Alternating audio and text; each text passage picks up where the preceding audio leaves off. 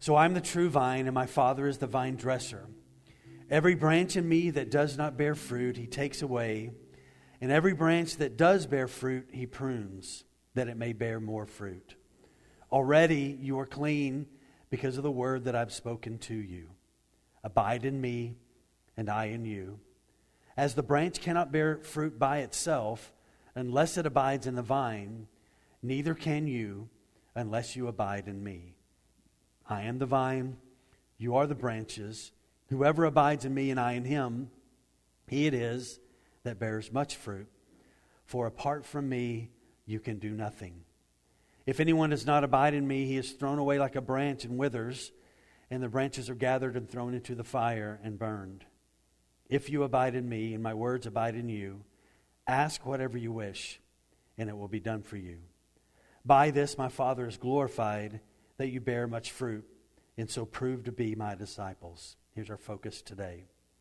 As the Father has loved me, so have I loved you. Abide in my love. If you keep my commandments, you will abide in my love, just as I have kept my Father's commandments and abide in his love. These things I have spoken to you, that my joy may be in you, and that your joy may be full. You may be seated. So, we finished these 12 principles today in regard to abiding and, and everything connected to fruit.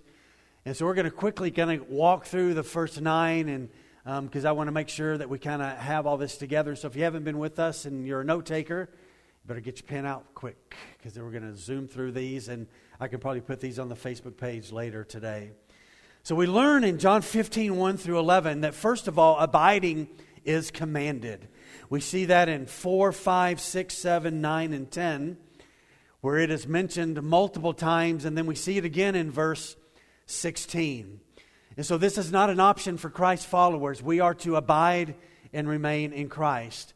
Now, let me remind us as we begin to talk again about the word abiding that there are three very unique aspects connected to abiding. One is salvation. We begin to abide in Jesus at salvation. We are placed in Him at salvation. He is in us. We are in Him, and that becomes our position. So, abiding has everything to do with salvation. Secondly, abiding also has everything to do with our growing sanctification. So, from this relationship that has begun and we have, we have come to salvation, we now remain staying connected in this relationship to Him.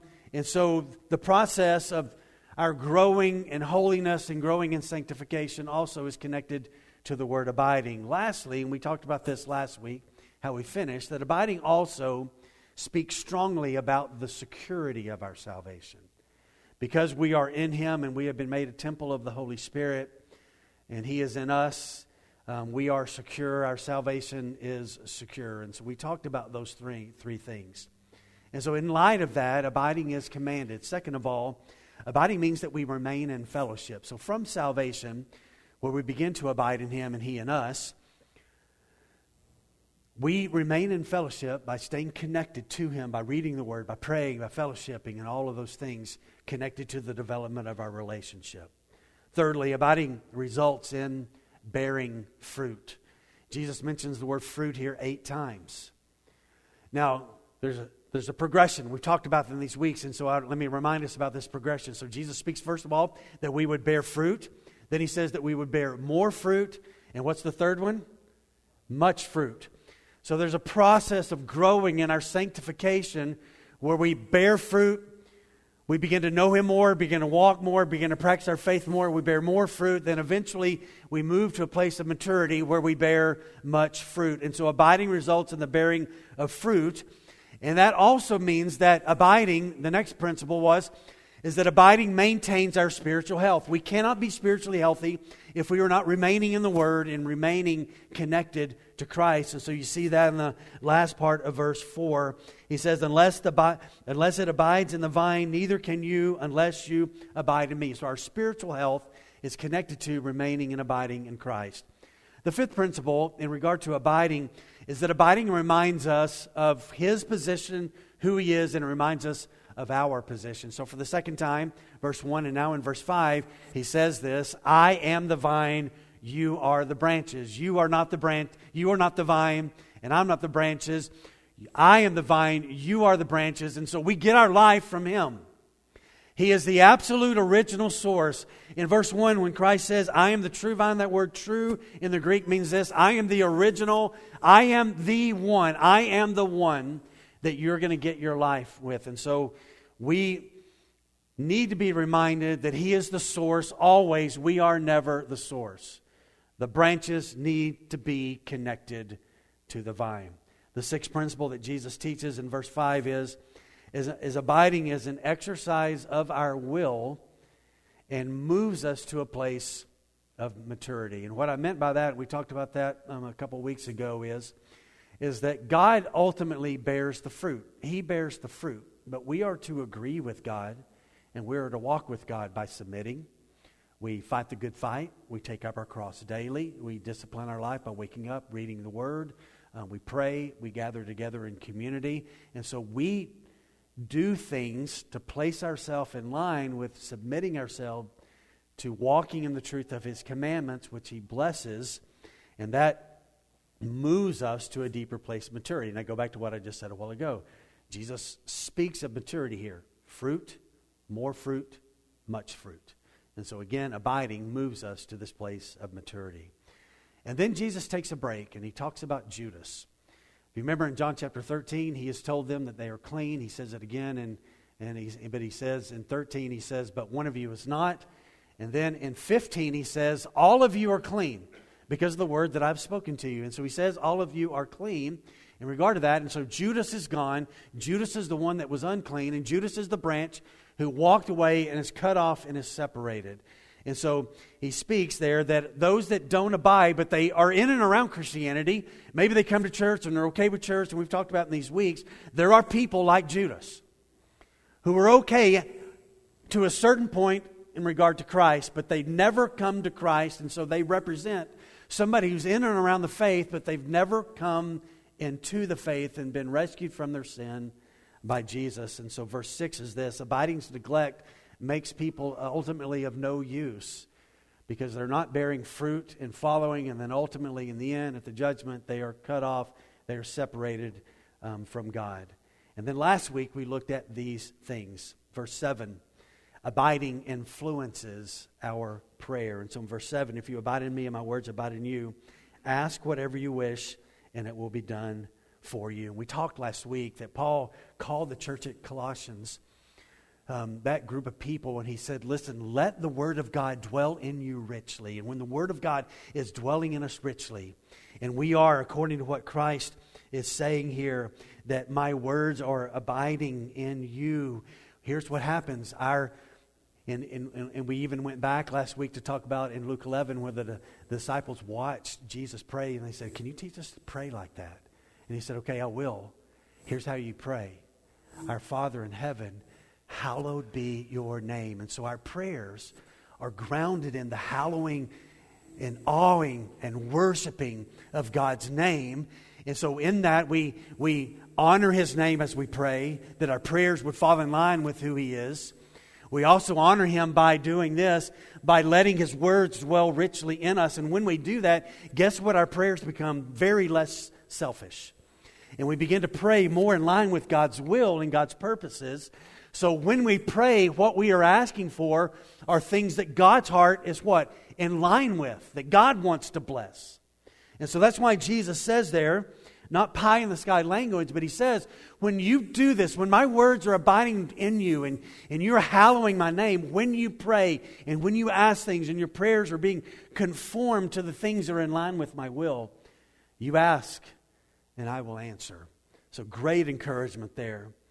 And then we finished last week that abiding glorifies God. And so he says in verse 9 there, or verse 8, By this my Father is glorified, that you bear much fruit, and so prove to be my disciples. So this abiding in Jesus is not some kind of quick fix. It's not like, okay, this week I'm going to abide in Jesus and that's just going to, that's going to fix everything. Abiding in Jesus is a lifelong process. Now, abide in Jesus this week. It will begin to address things in our lives. But the important thing for us is this is that this is a lifelong relationship and it will require of us to abide lifelong, to continue to follow him. It's just like, and I'll put a little caveat with this, it's just like a marriage relationship. A marriage relationship through the years should grow sweeter and stronger. As, you, as issues come up, the, a couple talks through things, prays through things, gathers people around them. They process, they communicate, they remain committed to the relationship and the covenant that's there. And through the years, what eventually happens is you look back over those years and they're sweet. There's a sweetness to connected to that. Our relationship with Christ is that way. Now, in this life, you know this, I know this, and so together we can agree about this. There are moments of this relationship with Christ where we're like, awesome. I'm experiencing Him. And then there's moments where you're like, eh, I'm just not so excited. I'm not as motivated. And it's not, it's not that He has moved and He has done something different. This abiding aspect of maintaining this fellowship with Christ is never an issue with Jesus. He is never going to move away. The issue is us. And so here's what I want to I want to challenge us with. I want to remind us of in those days we're like, man, I feel like I've drifted and I I'm just not sensing the Lord and, and, and there's an evaluation we realize I have moved, I have drifted, I am not abiding. I would encourage you crawl back, claw your way back, hop back, climb back, run back, walk back, get back to Jesus. He is the true vine. And so get back to Him no matter what. Again, He is not going to move, but in our hearts, we want our heart to maintain connection with Him. So let's look at these last three principles. But before we do that, grab this piece of paper. It should have been on your chair. If it's not, somebody's thrown it on the floor. So this week, since Jesus speaks so much about abiding and so much about fruit, I went through the New Testament and looked at the places that were applicable in regard to what does the fruit of Christ look like in our lives? What does the fruit of God look like? And so there are some of y'all are blessed. If you have 18 at the bottom, you're the blessed ones. If you have 17, you're unblessed. Um, uh, I forgot to move my text box a little bit further down, and so the first batch I made just had 17. If you have 18, just feel privileged. Um, I want to walk through just a few of these for a moment to kind of show you what, what the New Testament explains in regard to fruit. Um, the first one is, is from John the Baptist in Matthew 3, verse 8. The Pharisees have come to John's baptism, and he tells the Pharisees and the Sadducees to bear fruit in keeping with repentance. One of the aspects of fruit in our life and walking with Christ is that there is a consistent repentance that happens when we sin, we come back to the Lord and we confess that sin. And so our repentance and the fruit of that is marked by repenting and making sure we are maintaining our relationship with Christ correctly. Look at number three that our lives or other people's lives and our lives are known by the fruit. This is Jesus, Matthew chapter 12, 33. He says, Either make the tree good and its fruit good, or make the tree bad and its fruit bad, for the tree is known by its fruit. And so we can see, in regard to lives and the way that they're living, is this a good tree by lining itself up with the, with the character of Christ and the Word of God, or is this a bad tree? False teaching or blatant sin, whatever the case um, may be. Now go to verse 6, and again, there's a, a number of those. The sixth one is evangelism leads to the gathering of fruit for eternal life. There's this great text that we looked at a month or a little over a year ago in John chapter 4. Jesus has come to a village, he meets this woman. Her life is transformed. They have this worship conversation. She goes back in town and goes back in town where she's an outcast and says, You got to come out to the well. I met this guy today, and he told me everything that I ever did. And she found such freedom that her sin had now been exposed, it had been forgiven, and people are coming out. And this villagers are walking out with a woman to Jacob's well. And listen what Jesus says. Do not say there are yet four months and then comes the harvest. And I know what he did here. He tells them, Look, look down the road. Look, this mass of people are coming out of the villages out to Jacob's well. And he says, Look, I tell you, lift up your eyes and see. Look at the people. See that the fields are white for harvest. Now listen to these words. Already the one who is who reaps is receiving wages and gathering fruit for eternal life. You know what's amazing right now? All over the planet today, Christians have gathered. The gospel's been proclaimed. And you know what God has done today all over the planet? He's borne fruit for the gospel. People have entered into the kingdom today. So, all over, in every language and tribes and different places where the gospel's been proclaimed, seeds have been sown, and then some people have actually littered, literally come into the kingdom. And so, fruit um, comes from evangelism and the gathering together of the fruit for eternal life. Go to number 11 there. So, this is Paul in Ephesians 5 7 through 10. And he speaks about that the fruit of light is everything that is good and right and true. So, let me read that. This is Paul writing in Ephesians 5 7. Therefore, do not become partners with them. For at one time you were darkness, but now you are the light of the world. So walk as children of the light. And then he then Paul writes, For the fruit, the fruit, the manifestation, the, the representation, the picture, the fruit of light is everything that is good and, and is right and is true. So the fruit of light is everything that is right and good and true. Look at number 14. A little bit in line with what we talked about, Paul writing to the church in Colossae and to these believers. He says the gospel bears increasing fruit in the whole world. And so in Colossians 1 6, he says, Which has come to you as indeed in the whole world it is bearing fruit and increasing. Verse 16 God God's discipline yields the peaceful fruit of righteousness. Now, you will find this hard to believe, but there was a point in time in my life where I was not such an angel. I got in trouble at school. For me, that was bad news. My father was a principal. So I grew up in a day and time. Some of you kids' eyes may get a little bit older, but you used to get in trouble at school in this country, and you go down to the principal's office, and they'd give you a spanking on your bottom. You remember? Bend down, grab your ankles. Yeah.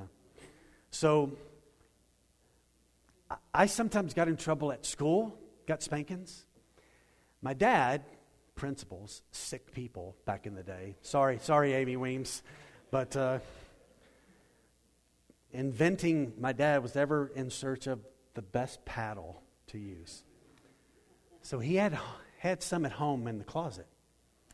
So in those days that I got in trouble at school and I got spanking, I would come home and sometimes he would go, You need a little extra. Now, parents, I don't know if they still say this or not, but they used to when I was a kid. This is going to hurt you more than it's going to hurt me. And one time I said to my dad, Oh, yeah? Okay, turn around and bend over. Let's see. not very wise. Not very wise at all. Um, and so, discipline, not ever an exciting thing to have happen. But when God disciplines us, it is one of the best things that can happen in our lives. So let me give evidence of that. This is Hebrews 12. This is number 16 on the sheet. God's discipline yields the peaceful fruit of righteousness. Hebrews 12:10 and following. For they disciplined us, speaking of earthly fathers, for a short time as it seemed best to them. But he disciplines us for our good for this reason, that we may share in his holiness. Hebrews 12:11 For the moment all discipline seems painful rather than pleasant. But listen to the result. But later it yields the peaceful fruit of righteousness. One of the things that we need desperately in our lives is to share in his holiness. How do we share in His holiness? Well, the Bible makes it pretty clear that we share in His holiness best in suffering. By being forced to fall on our knees and to trust and to cry out to Him and ask Him to bring healing to our lives in whatever area that may come. Something that we haven't done it's just natural that's happened or maybe something that's done been done to us whatever the case may be. But when those things happen we share in his holiness and it produces the peaceful fruit of righteousness. What a great description of fruit. The peaceful fruit of righteousness. Look at number 17 there the unblessed people this is your last one so the sacrifice of praise is the fruit of lips that honor his name this is hebrews 13 15 through him, let us continually, let us constantly do this offer up a sacrifice of praise to God. That is the fruit of lips that acknowledge his name. And so, one of the fruits is what we did today. We sang glory to his name, we honored his name. We are honoring him now by listening to the words. And so, in our heart, we are speaking words as we listen to the truth that's being proclaimed. And so, we speak with lips that exalt and honor his name. And lastly, the, the 18th one is in James 3 17. And so if you don't have that one on your, on your page, it's James 3 17. And it's having the wisdom that comes from above leads to good fruit. This is what James wrote. But the wisdom from above is first pure, then peaceable, gentle, open to reason, full of mercy, and good fruit. So these things are important. We all need those things to be manifest in our life, and those things come about by abiding and remaining in Jesus. So let's look at the last three today. Here's the 10th principle from Christ about abiding abiding keeps us in and aware of God's love. Now, I'm not talking about salvation. We don't go in and out of salvation. I'm talking about in and out of fellowship. So, if we want to be alive and aware of God's love, Abiding is the way in which this is going to take place. So look how Jesus des- describes this. Verse 9 As the Father has loved me, so have I loved you. Abide in my love. As the Father has loved me. Jesus speaks something here that should absolutely floor you and I this morning should cause us right now just to, to lift our hands, to lift our heart, and to just glory in who He is. Listen to that incredible reality. Maybe one of the most profound things that could enter into our mind. As much as the Father loved the Son, which you and I, by the way, can never comprehend how much the Father loved the Son. Jesus says, I love you, my people, that much not any less than that. I love you equal to as much as the Father loves me. I love you to that same amount. And I'm bewildered by that this morning. I am amazed by that this morning that we are loved in that way. Never did the Father's love for the Son ever waver. It is from eternity past. It will last all the way through eternity future. The Father loves the Son perfectly with no imperfections, and you and I are loved in the exact same way that the Father loved the Son. It is staggering. So, Christ's followers are loved with the eternal, infinite, and inexhaustible love of God. So, Jesus says, As the Father has loved me, so have I loved you. Listen to this. So, here's what you do you don't ever run away from that love. Don't turn away from that love. You stay in that love. You remain in that love. You abide in that love. You remain, you stay, you continue in, you stay there. One of the great ways that we can say to the Lord that we get and understand the incredible love He has for us, though it's hard to comprehend that, is to love Him back. And when we love him back, we are communicating to him that we know and we get it that he loves us with an infinite, eternal, inexhaustible kind of love. His love for us opens our heart to remain in his love, to want to remain in his love. and to stay in his love.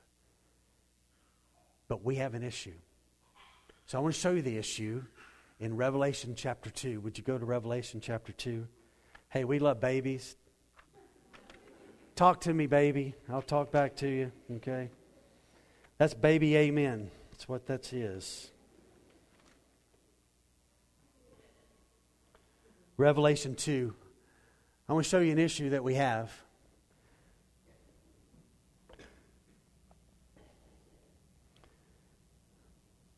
So there are seven churches in Revelation 2 and 3. And some of them do really well, some of them have some issues, and Jesus addresses those issues. And one of the things that we can really struggle with at times is not keeping our love for Christ alive. And so look with me in chapter two, Revelation 2, verse 1. To the angel of the church, that's to the pastor, to the messenger of the church in Ephesus, the words of him who holds the seven stars in his right hand, who walks among the seven golden lampstands. Listen how he describes them. He affirms them here. I know your works you toil in your patient endurance, and how you cannot bear with those who are evil, but have tested those who call themselves apostles and are not, and have found them to be false. Here's another affirmation I know you are enduring patiently and bearing up for my name's sake, and you have not grown weary in that task. But there is an issue in the church, and it's verse 4. But I have this against you that you have abandoned the love that you had at first. Remember, therefore, from where you have fallen, repent and do the works you did at first, and if not, I will come to you and remove your lampstand from its place unless you repent. So let me just talk about this for a moment. Let's talk about what do we do when our love for Christ wanes and we're not abiding and we're not motivated to abide. What do we do? What, what, what's the process? What, what's the issue there? Now, this church, at the end of the first century, had two issues. From the outside, great pressure. False teaching, false ones coming in to try to divide the church. The church didn't tolerate the evil, they fought against the evil. He even closes in verse 6 um, that he hates the works of the Nicolaitans. Um, and so this church understood doctrine. They understood the principles and things that the, the scripture taught, but along the way, they had forgotten what they needed to do more than anything else. Now, hear this. This is a great danger for a church like us, potentially, and other churches who are deeply steeped in making sure that we maintain good doctrine. This is about this, this, this word revelation here that's come to John. This book was written about 35 to 40 years after the founding of the church in Ephesus and the writing of this letter back to them by Paul. And so you've got second or third generation Christians who are a part of this church, and they've grown up being taught don't tolerate evil, don't tolerate false doctrine. And along the way, here's kind of what happened they had forgotten that what they needed more than anything was to keep their love alive for Christ. And it had waned and it had slipped and they didn't notice it. And so Christ here speaks to John to write this down, to get these to the churches, and to communicate to them don't let that happen. And so he says to them there in 4 But I have this against you that you have abandoned the love that you had at first. This word abandoned, the word left, means to leave, to leave alone, to forsake or neglect. What did they do? What did the church there do? They didn't abide, they didn't remain, they didn't stay. And because of that, their heart and their love did not stay alive. I am fully convinced that our hearts are never contented until Christ becomes our ultimate first priority, that He becomes the love of our heart. If we allow the door to be open for many other things, they will creep in and they will crowd out that. And so this church had lost its passionate love for Christ, even though they were maintaining strong doctrine. So they had lost their heart for Him. And this is so important. And I remind us this is a love relationship that we have with Christ that is maintained by abiding and remaining in His love. They had everything right, but the most important piece, which was to love Him with all of their heart and with all of their soul and their mind and their strength and their passion and their energy and their time. They had left that out, and so their love over time had grown cold and they had lost it. And so Jesus speaks to that. How do you address that today in the room? If that's you, if that's anybody in the room this morning, if that's me this morning, and our heart and our love for Christ has grown cold, what do we do? Well, Jesus says there, Remember, therefore, from where you have fallen. Go back to the place where it began, and you remembered and you loved Christ in the beginning. He was your passion, and you wanted to live for Him, and you loved Him. Go back to that and repent and do the things that you did in the beginning that were maintaining that relationship to be alive. Now go to your left to the book of Romans.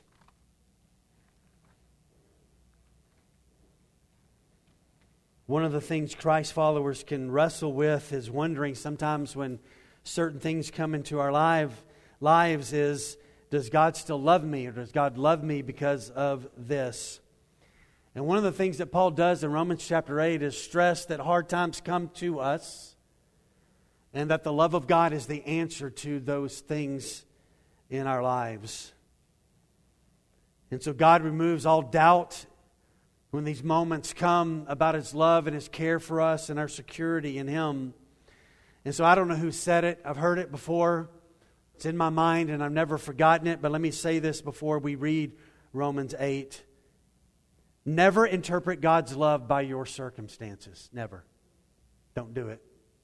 Don't interpret God's love by your circumstances but always interpret your circumstances by God's love.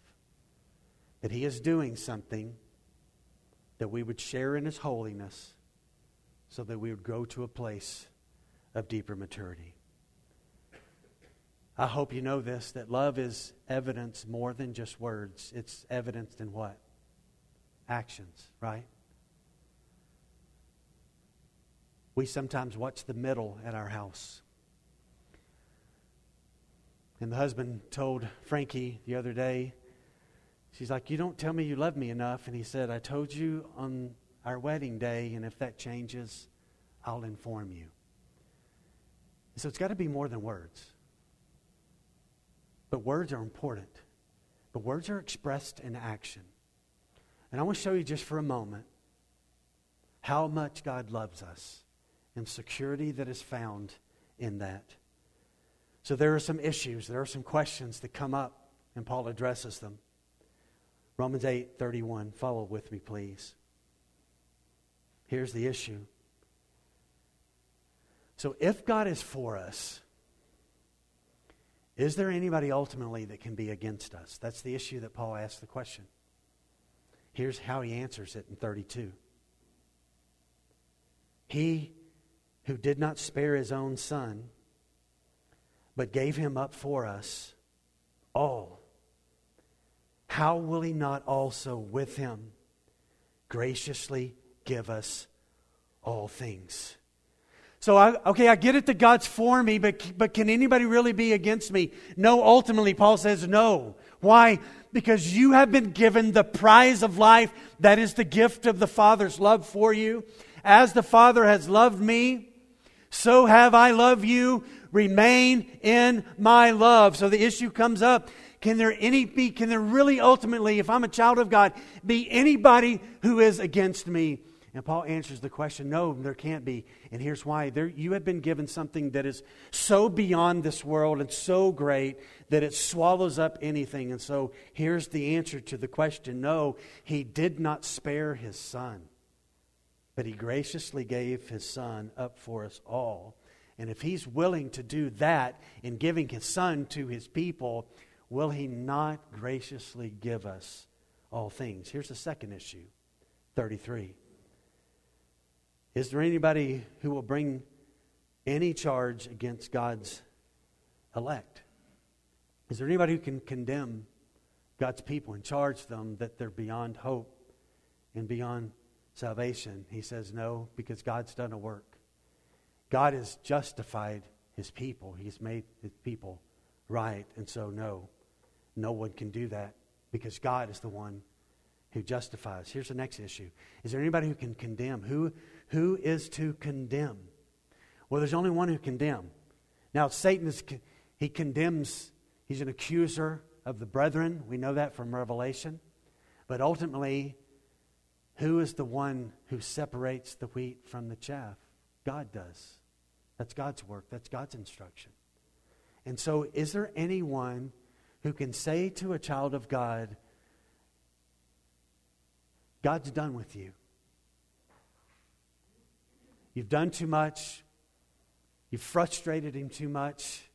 You're not disciplined enough. You don't abide enough. You don't pray right. You're this. You're that. Who does that sound like? Does that sound like God or someone else? Sounds like an enemy, right? And so listen to who is to condemn? Well, he gives the answer. Well, Christ, Jesus, is the one who died, and more than that, who was raised, and who is at the right hand of God and is not condemning us. What does it say he's doing? Say it out loud. What is he doing? He's interceding. You mean the one who's going to the Father, pleading our case, saying that he loves us and interceding for our behalf? He's going to now condemn us? No, he's not going to do that. So, to answer to the question, who is to condemn? Well, only Christ can do that. And, and for his people, what is he doing? He is interceding for his people. And then here's the big issue Is there anything in the world, including ourselves, that can separate us from the love of God in Christ? 35. So, who shall separate us from the love of Christ? Here's the answer. The issue is can anything separate us? Here's the answer. So shall tribulation, distress, persecution, famine, nakedness, danger, sword. As it is written, for your sake we are being killed all the day long. We are regarded as sheep to be slaughtered. Praise his name. Look at 37. No, no, no, no, no, no. And all these things, we are more than conquerors through him who what? What did he do? He loved us. He loved us. To one of the greatest sentences, Paul was great at, let me just write a really long sentence. He's great at that. Look at this long sentence. For I am certain that death nor life, angels nor rulers, nor things present, nor things even to come that we don't even know of, nor powers, nor height, nor depth, nor anything else in all creation will not be able to separate us from the love of God in Christ Jesus our Lord. Amen, amen, amen. Run to the love of God for us. Climb to it crab walk to it. Go, th- go through whatever. Get back to Jesus. Well, I don't feel motivated. Well, be like the man that we read about a few weeks ago in Mark. Remember the man whose son was demon possessed and is being thrown into the fire? And Jesus asked him, Do you believe I can do this? And he says, I want to believe, but will you help my unbelief? If you feel today, my, my love for Jesus is just barely there, then you just say to him, Lord, help me get right again with you and get back to Him. Because when you and I think that He doesn't love us, we will never be motivated to love Him back. Never. But when we know, listen to this, when we know, unbelievable how messed up we can be in moments of our lives, that His love does not waver in that moment. And we get it and it begins to resonate. It never moves us when we understand His love to ever just do what we want to do because we can ask for, for forgiveness. When we get that we are loved, we are deeply motivated to love Him back. And so He tells us here abiding will keep us in and aware of His love. Let's look at the 11th one. Abiding in His love is aided by keeping the commandments. So look at verse 10. If you keep my commandments, you will abide in my love, just as I have kept my Father's commandments and abide in his love. This is the third time he has said that. He, he said it in John 14, 15, and 14, 21, and now in 15, 12. And so Jesus just plainly states to abide in his love, you must keep his commandments. So the flip side of that is this is not abiding in his love. We are not abiding in his love when we're living in disobedience to his commandments. And I know at times this can be the case in our lives when things aren't going well. I know this can be the case for me. I find it easier to trust and obey the commandments rather than when difficulties arrive. And I still cannot fathom Abraham's obedience when in his old age God said, Take the heir of the promise and take him up the mountain and sacrifice him. And he got up the next morning or on that morning and this beautiful prophetic picture he places the wood on Isaac's back. Guess who else carried wood one day? The Messiah did. And they walk all the way, all the way to the point where he lays his son down on the altar and he's tied him up and he's going to go all the way. I can't fathom that kind of obedience. And Isaac's like, Father, where's the sacrifice? Because it kind of looks like I am. And Abraham in faith just said, God will provide. I want to mind everybody in the room this morning God will provide for his people. He will provide for his people. And so, our abiding in Christ, I can't soft pedal this for anybody in the room this morning, including myself.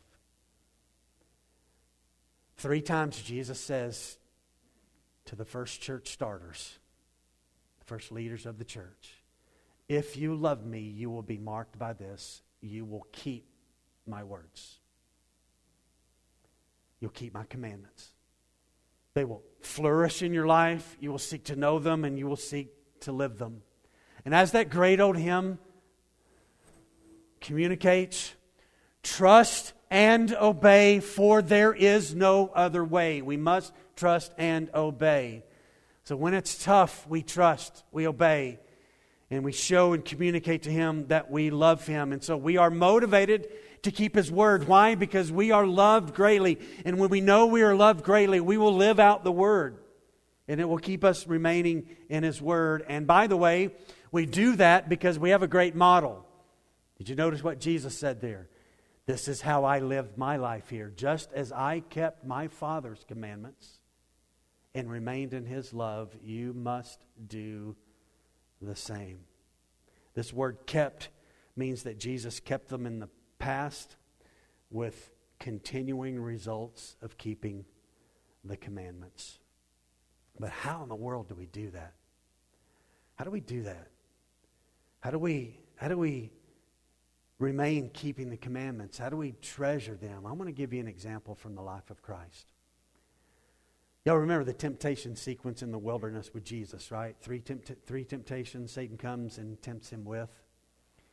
I, my favorite narration of that and communication of that is in Luke 4. Luke uses three words that are pretty astounding, which in our Western Christian mindset, where we're, Christians don't have trouble, they're not persecuted, and we live in freedom because, yay, America, and all that stuff. We just don't have trouble in regard to persecution. We have other stuff. But listen this. It says, Luke writes, and Jesus, f- full, absolutely full of the Holy Spirit, was led by the Spirit into the desert. For what purpose? To be tempted.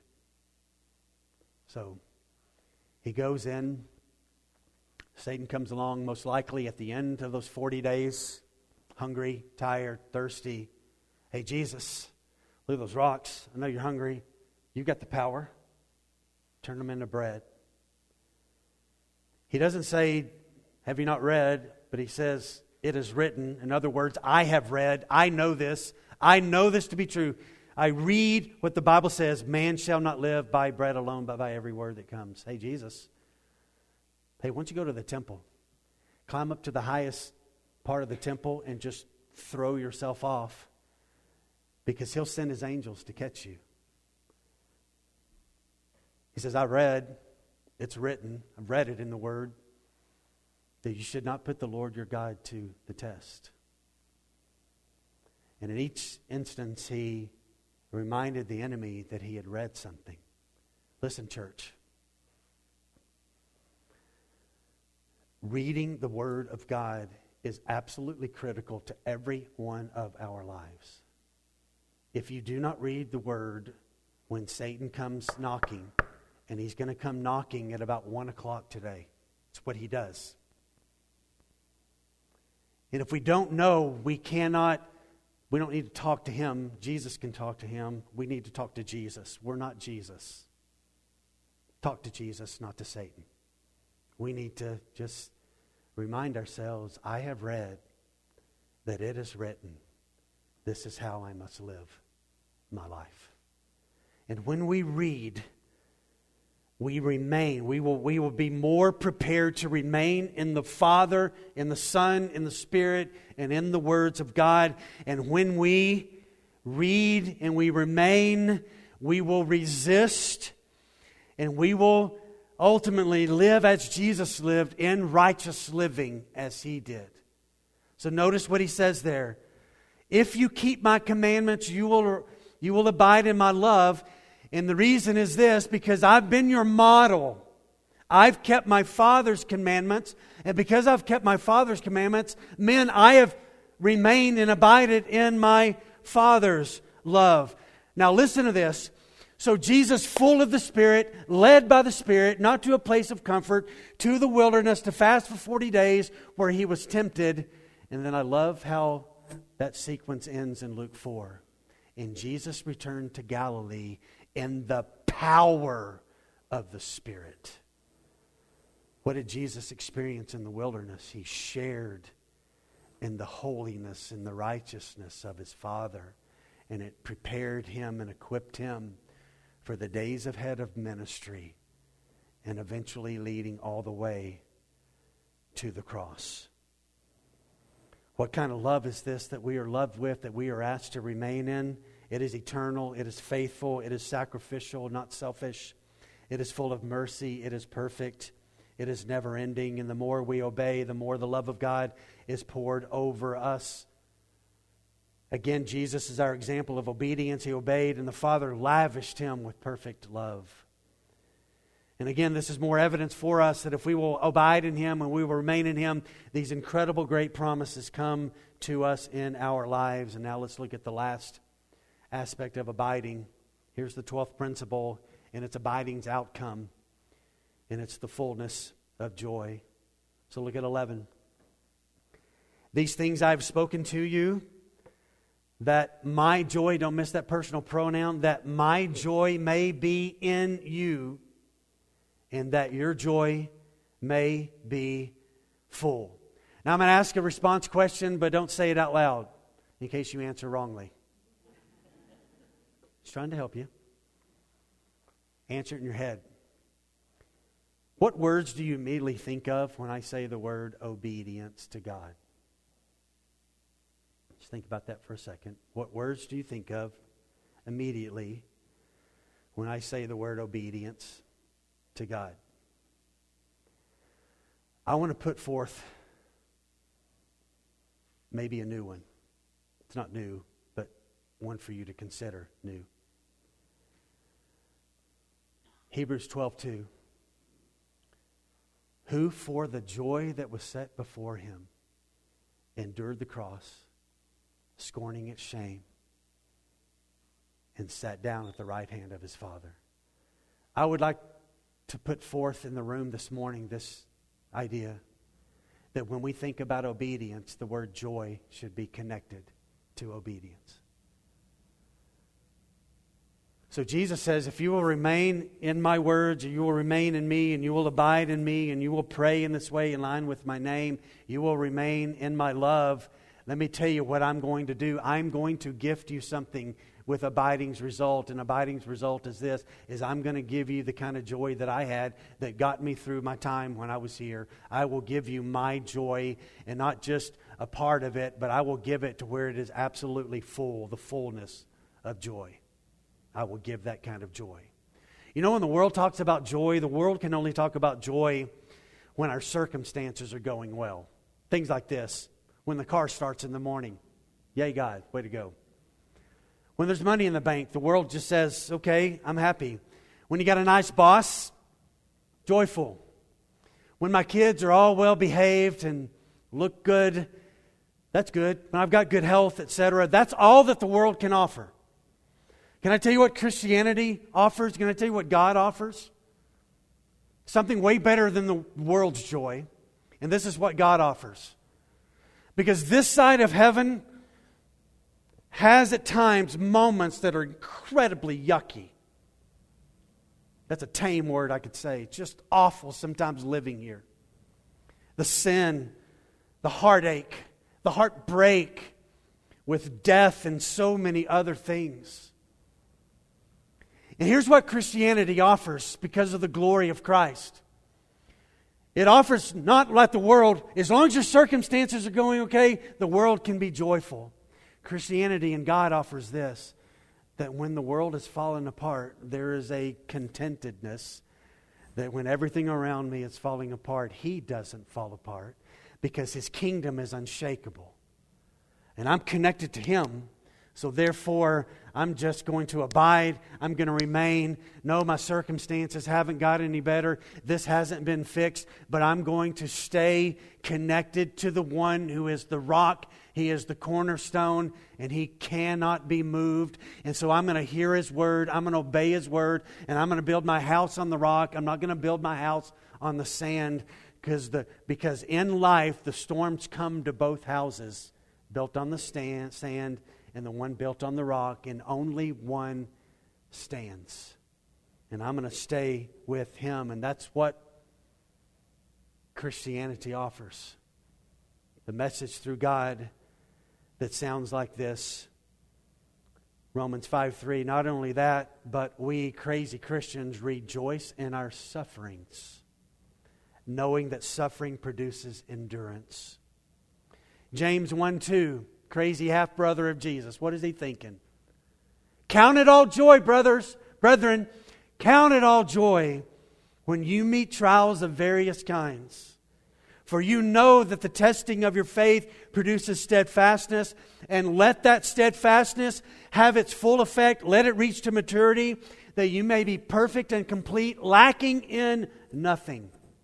Crazy Peter, loudmouth, never understood anything. One day wrote a letter in 1 Peter 4 2 said, Hey, beloved, beloved, do not be surprised at the fiery trial when it comes upon you to test you, as though something strange were happening to you. Listen to the response. But rejoice insofar as you share, here's that word again, Christ's sufferings, that you may also rejoice and be glad when his glory is revealed. I tell you, over the life of ministry, I've been in some heartbreaking situations with people that I maintain it in the moment, but get in my car and just cry over the heartbreak that's there. Not just when someone dies, but a sinful choice that has devastated a family or, or some other situation like that. And I am so incredibly glad that there is a day when the glory of Christ is revealed, that all of this heartache and this suffering and that's there, it just is erased. And it's exactly what Peter says here that you may rejoice and be glad because one day His glory is going to be revealed. And when His glory is revealed, we know in that moment that we are His and that He is making all things new and that our lives are secure in Him. And so Jesus says there, look at it again, verse 11 These things I have spoken to you, that my joy may be in you, and that your joy may be full. So I'm going to close with two scriptural pictures. In Matthew chapter 25, Jesus tells a parable. It's called the parable of the talents. If you remember the parable, he gives some things to some men, and as the master, he goes away. And two of the guys invest what they've been entrusted with with God. The master returns, and they show that they have done something with what they have been entrusted. And twice Jesus says these words if you are a follower of Jesus this morning, you've come to faith in him, these words are for us. I want you to hear these words. There's going to come a day for all of us who know him where we are in his presence and he's going to say these words Well done, good and faithful servant. We like to say, Well done, good and faithful servant, because it sounds like we get the credit. Our selfishness sometimes pervades us, and we forget what he said next. You know what he said next? Enter into the joy of your master. There's going to be a day when this life is over and we stand before him and he will say, Well done. Well done, living for me, taking the gospel to the neighborhoods and the nations. Come in.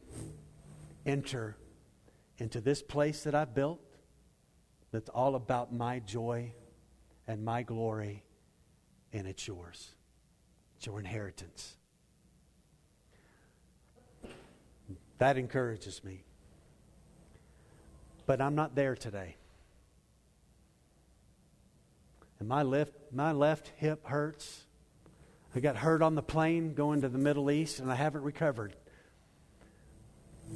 And you've got pains, and some of us have sickness that isn't going away. So, how do we live here? until we hear those words. Well, I just want you to listen to this. I don't want you to turn there. I want to show you what that looks like here. So the apostles have been told over and over quit talking about Jesus, quit talking about Jesus. Uh, we're not going to quit talking about him. So in Acts 5:17, the high priest rose up and all who were with him and filled with jealousy, they arrested the apostles and put them in public prison. But during the night, an angel of the Lord opened the prison doors and brought them out and said, Go stand in the temple and speak to the people all of the words of this life. And when they heard this, they entered the temple at daybreak and began to teach. But when the high priest came and all those who were with him, they called together the council, all the senate of the people of Israel, and sent to the prison to bring the apostles to their presence. But when the officers came, they didn't find them in the prison. So they returned and reported. We found the prison securely locked and the guards standing at the doors, but when we opened them, we found no one inside. What a great moment. Now, when the captain of the temple and the chief priests heard these words, they were greatly perplexed, wondering what this would come to. And at that moment, someone came and said, Look, the men whom you put in prison, they are standing in the temple. They're not listen, they didn't listen to you. They're in the temple and they are teaching the people. The captain and the, with the officers went and brought them not by force, for they were afraid of being stoned by the people. And when they had brought them, they set them before the council. And the high priest questioned them and said, We told you not to teach in this name, and yet here you have filled Jerusalem with your teaching, and you intend to bring this man's blood upon us. But Peter and the apostles answered, We must obey God, not men. The God of our fathers raised Jesus, whom you killed by hanging him on a tree, and God exalted him at his right hand as leader and Savior to give repentance to Israel and forgiveness of sins. And we are witnesses to these things, and so is the Holy Spirit, whom God has given to those who obey them. They did not like that, by the way. And so it says, when they heard this, they were enraged and wanted to kill the apostles. But a guy named Gamaliel stands up and says, Okay, guys, stop it. Okay, if this is of God, we're going to get in the way, and we don't want to get in the way. But this is, if this is of men, who cares what these guys are saying? And so Gamaliel shares that and so he says, this is 39, but if it is of God, you will not be able to overthrow them. You might even be found opposing God. So they took his advice, and so this is how they responded. And when they had called in the apostles, listen to this, they beat them. They, they didn't like punch them one time, they beat them. Just punch after punch after punch and, and beat all of them. And then they told them, hey, don't talk about this name anymore. And they let them go. Now, I want to tell you about joy. And I want to tell you about abiding in the love of God and what that looks like. It looks like this. They left the presence of the council rejoicing that they were worthy, they were counted worthy to suffer dishonor for the name. Don't you talk about him. Well, here's what they did. Acts 5 closes with this and every day in the temple and from house to house, they did not cease teaching and preaching that Jesus is the Christ. That's joy. That's abiding in a love that this world cannot offer. And it comes, again, I want to go back to what I said earlier. It comes when we get it. I am loved by God. So, therefore, that doesn't free me to do whatever I want. That frees me and empowers me to love Him back. And in this room today, the response is this let the love of God reign over us this morning. Just let it fall upon us. Whatever state you have come in here, know this that God loves His people.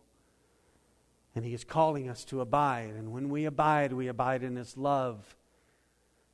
And we keep His commandments. And He gives us His joy. Anybody need joy? Jesus is saying, I'll give you my joy. The love of God is so great. It is so high. It is so perfect. And I cannot wait to behold his face and to see the beauty of it and the scars that show and reveal the love. And we are invited to be in that kind of relationship. Let's pray together.